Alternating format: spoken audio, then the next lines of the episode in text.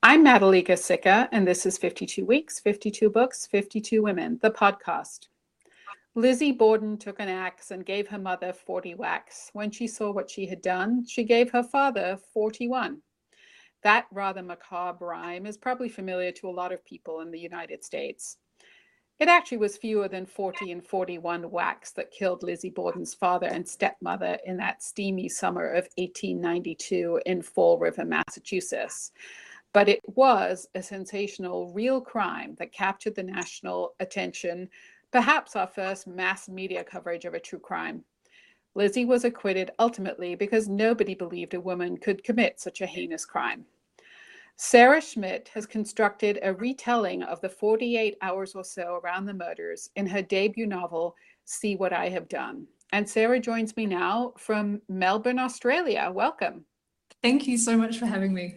So, uh, tell us about the structure of the novel and the retelling and the voices you're using to tell the story. Okay, well, that's a big question to start off with. I'm not quite sure how to answer. I, I, guess the, um, you know, when I first started writing the book, I was very much led by character. And so the first character that kind of came to me was Lizzie. And so once I started kind of getting into her head and, and trying to understand, you know, why someone would be motivated uh, to kill their parents. I soon discovered that um, Lizzie was somebody who was never really going to tell me the truth, and so because of that, I um, I found actually it was quite uh, an amazing way to uh, get a story to unfold um, from a writing perspective, because then you can kind of play around with her, you know, mindset and um, you know the way that she wanted to engage with the truth and uh, you know her own strange reality, and so you know that kind of led me to bringing other narrators and and that's kind of how uh, the patchwork of the narrative kind of started and then we got what we have now so yeah uh, well you so the other narrators you bring in are lizzie's sister uh, emma the yes. uh, rather uh, tired and weary maid bridget and this sort of um, uh, odd rent-a-thug character benjamin who is introduced into the story by the borden girl's maternal uncle um, yes. now it's interesting i sort of think of them as sort of you know people know about this story as a lizzie borden story um, but mm-hmm. what is it about peripheral peripheral characters that you think capture our imagination or captured yours you know we've seen novels built out of characters from beloved books like Pride and Prejudice and Little Women, the sort of stories that we don't know about the people who are in the book. Obviously, this is a true story, but you still went for peripheral characters. Why did you want to write about them, not just Lizzie?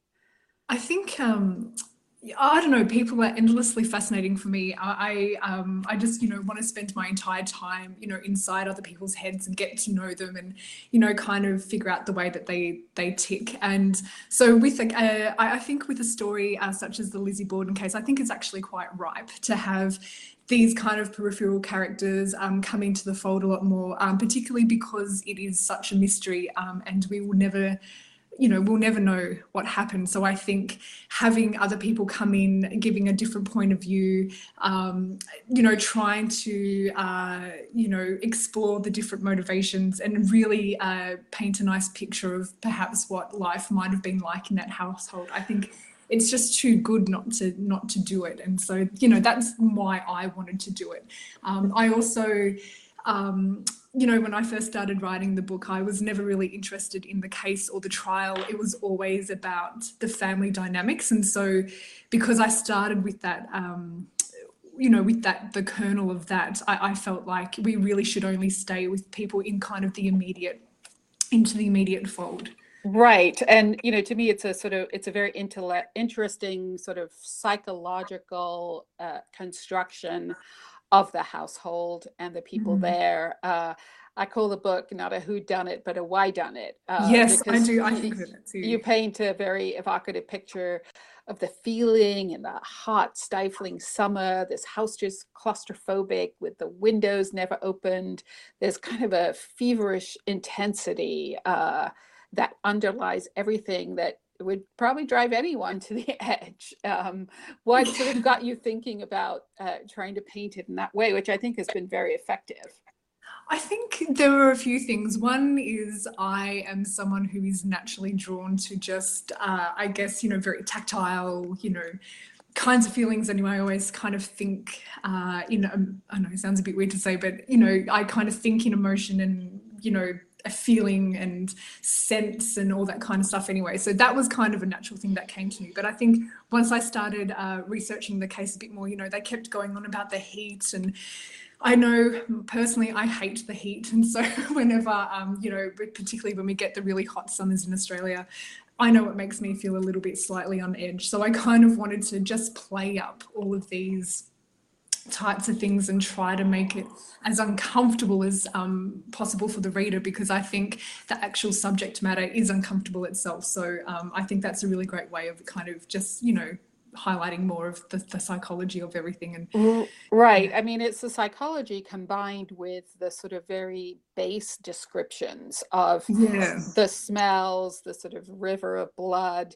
there's a you know the food that they eat because they eat the same they reheat and eat the same food and stretch it out for a long time people get food yeah. poisoning there's sort of descriptions of you know the sour milk the dust that sort of clogs everything their breathing and their pores um, yeah. I mean, it's so sometimes it's almost a little stomach churning, you know, describing not just the murders and the sort of aftermath of such a violent murder, but just the life that they're living um, and the sort of constraints that they're under. Um, and just talk about the research that went into that in finding out about Fall River in the summer of 1892. Okay, so um, there's a few things. One, just going back to what you were saying, I think you know one of the reasons why I really did want to kind of uh, you know essentially just concentrate on the kind of uh, I guess the little bits that you find in the house is that um you know when you're living with people you start noticing so much about them. And so and you know it kind of um, drives you a little bit crazy i think. So you know I, I, know when i have lived with housemates the first thing i start thinking is oh why are you breathing? And so yeah. it's you know you get so angry with them.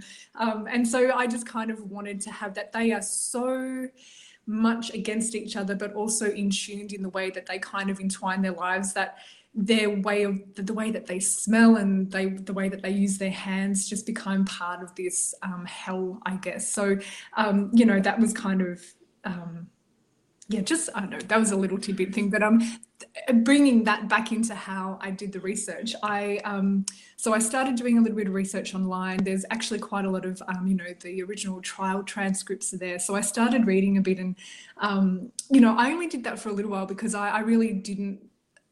I, I was more interested in constructing.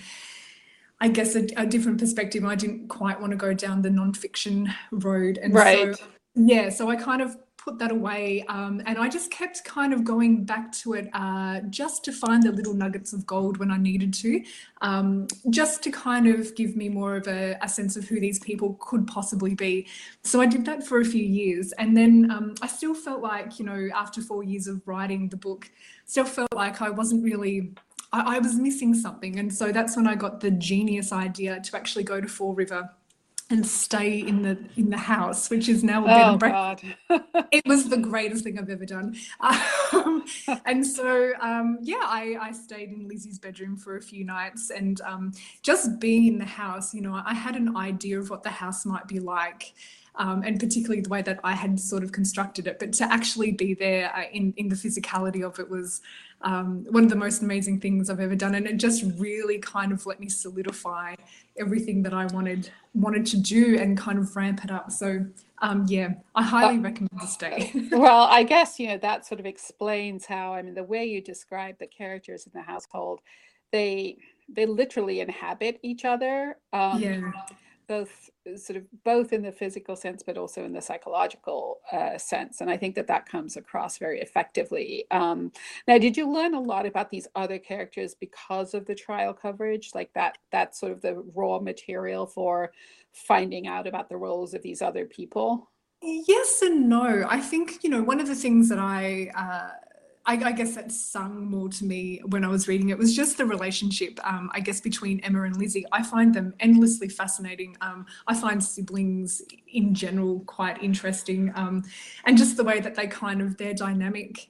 Um, you know, I, I, would find things about you know from their will and um, just mm-hmm. some of the things that they left to each other and didn't leave to each other. I actually thought that spoke volumes of how they they perhaps really thought about each other. So that was um, just the little things like that really um, helped point you know in a particular direction. But you know, someone like Benjamin, he he's a fictional character, so I um, I really kind of had to be quite different with him. Um, he was somebody I was interested in very early on as almost being, uh, I guess, a parallel character with Lizzie in the terms of violence and how people can be shaped by their childhoods and right. Know, all that kind of stuff. And so I'm really not quite sure where he came from, except um, I know he definitely came from somewhere very deep inside me. So, um, which is a bit frightening to know. But, you know, well, I think he, yeah.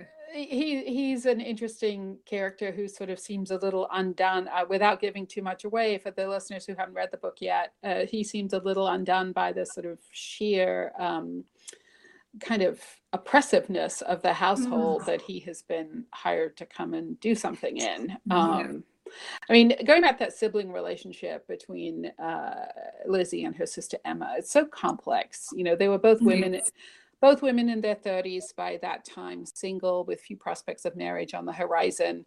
So they already had a pretty kind of you know difficult life as a result of being you know spinsters um and they have this sort of codependent relationship that I guess you must have learned from reading, like you say, reading the wills and things like that. That you know, yeah. it, it's it's really fascinating. You know, on one level, Lizzie is so almost conniving and very level-headed, and then she's just uh, you know sort of just unable to manage without her sister. Oh, absolutely. I think, you know, um, you know, something I found quite interesting and I, I, kept firmly in my mind as I was writing this was that um, so uh, Emma is a, a, good 10 years older um, than Lizzie. Um, and so she was 42 at the time of the murders, um, Emma was. And so, and you know, when they were much younger, um, their biological mother, Sarah, died. Um, and, you know, on um, Sarah's deathbed, Emma essentially told their mother that she would always look after Lizzie. Um, and, you know, I, I kind of felt that was such an important, um, it's such an important, important statement to make in their life, I guess, that a 10 year old will make this, this huge big promise and she essentially kind of kept it. I mean, they, um, she was both her sister, her mother, her best friend, right. Um, and a nemesis in some way. And so I just, I kind of really wanted, you know, I'm an older sister myself. I, um, you know, I know what it's like to kind of want to almost raise your younger sibling. Um, mm-hmm. Um, and, and so I just, I kind of wanted to um, just play on that a little bit more and see in a fictional sense how far I could kind of play that out and what were the limitations um, of having a, a, relationship like that. Um, I, and I just think it would have been um, oh, I don't know how Emma and Lizzie functioned really. It seems absolutely awful. It does, but yeah. it's it's very compelling and you know for listeners who are going to read the book, you know that is one of the very effective things I think that works in the book because you get into the heads of this really uh, challenging and unusual relationship between the two sisters. Um, mm-hmm. Now, why do you think Lizzie Borden is such an appealing character and continues to be more than a century after this crime? Oh, that's such a that's a, a, question, a question with a lot of parts. I think mainly, um, let's see. Well, I think partly it's to do with uh, going back to the idea of it being a, a, complete mystery. So I think you know the idea whether she did or didn't do it um, is is very appealing, and particularly because she was uh, you know quite a wealthy a woman who um, lived a very respectable life, the idea that um, somebody who could, you know, be like that um, would then do something so horrifically violent. Um, I think, you know, especially readers I've spoken to, they they really seem to be into that. The idea that you can never truly know somebody, um, and so I think you know that's definitely got something to go with it. But um, I just for me, I think um, she's just an enigmatic figure, and we can never we can never get to her really. And so I think that's why you know, in some way that she, um, you know, the idea of her just pervades everything. Yeah, she certainly is uh, compelling. Uh, author Sarah mm-hmm. Schmidt, her novel is called See What I Have Done. You can read about this and other great books by women at 52 Weeks, 52 Books, 52women.com and subscribe free to the podcast at all fine purveyors of podcasts. Sarah Schmidt joined me from Melbourne, Australia. Thanks for joining me. Thank you so much for having me.